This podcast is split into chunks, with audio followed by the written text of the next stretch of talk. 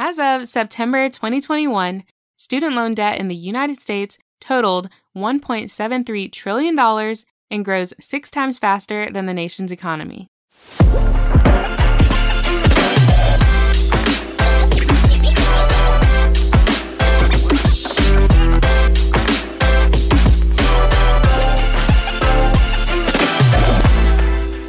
Hey guys, and welcome back to another episode of the First Hustle Then Brunch podcast.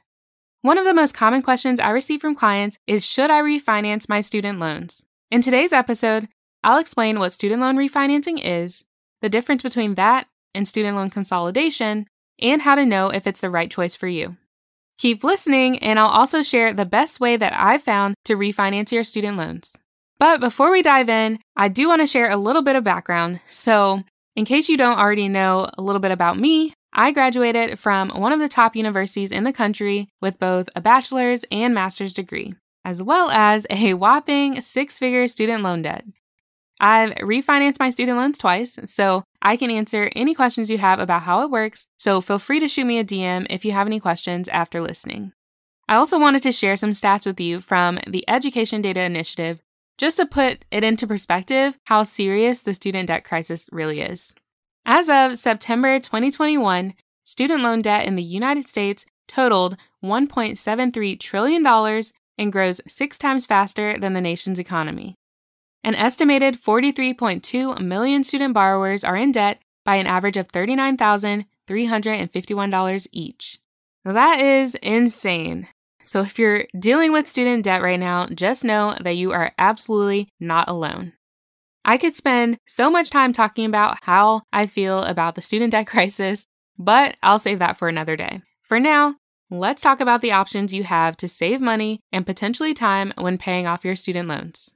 So, when you first took out your student loans, you probably didn't have much control when it came to your interest rate, which we know can quickly add thousands of dollars to your student loan balance over time.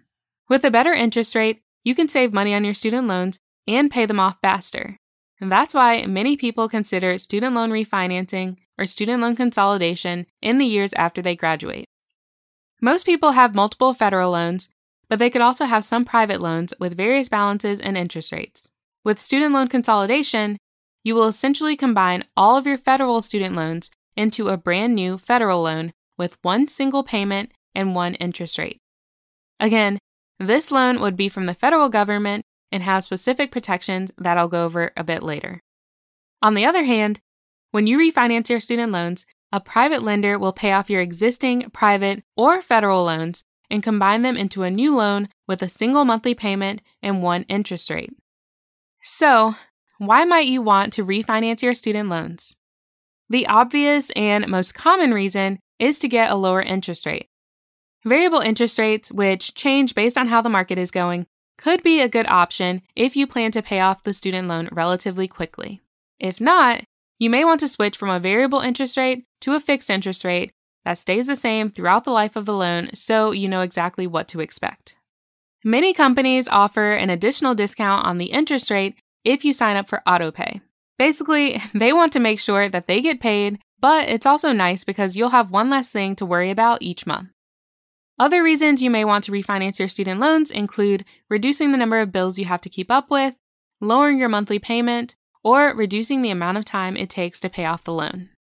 As I mentioned earlier, I'll share an easy way to refinance your student loans in a bit, but when it comes time to compare the monthly payment, make sure that the savings you receive is not just because you've increased the length of repayment. Otherwise, you could end up paying more over the life of the loan. For example, let's say your old monthly payment was $500 and the length of repayment was 10 years. Now you refinanced and you have a $250 monthly payment, but the length of repayment is 20 years. You realize that refinancing wasn't actually that helpful once you lay it out that way. So, who is student loan refinancing good for? Student loan refinancing is a great option for those who have a lot of high interest federal and or private student loans. However, you're more likely to be approved for a new loan if you have good credit and earn a consistent monthly income. Before you consider refinancing your federal student loans, keep in mind that once you do, you'll forfeit some of those protections that I mentioned earlier. For example, you may no longer be eligible for student loan forgiveness, income based repayment plans, or payment postponement if you go back to school or experience a hardship like a global pandemic. If you plan to use any federal repayment programs or think that you could in the future, I don't recommend refinancing your federal student loans. For those reasons, I chose to only refinance my private student loans.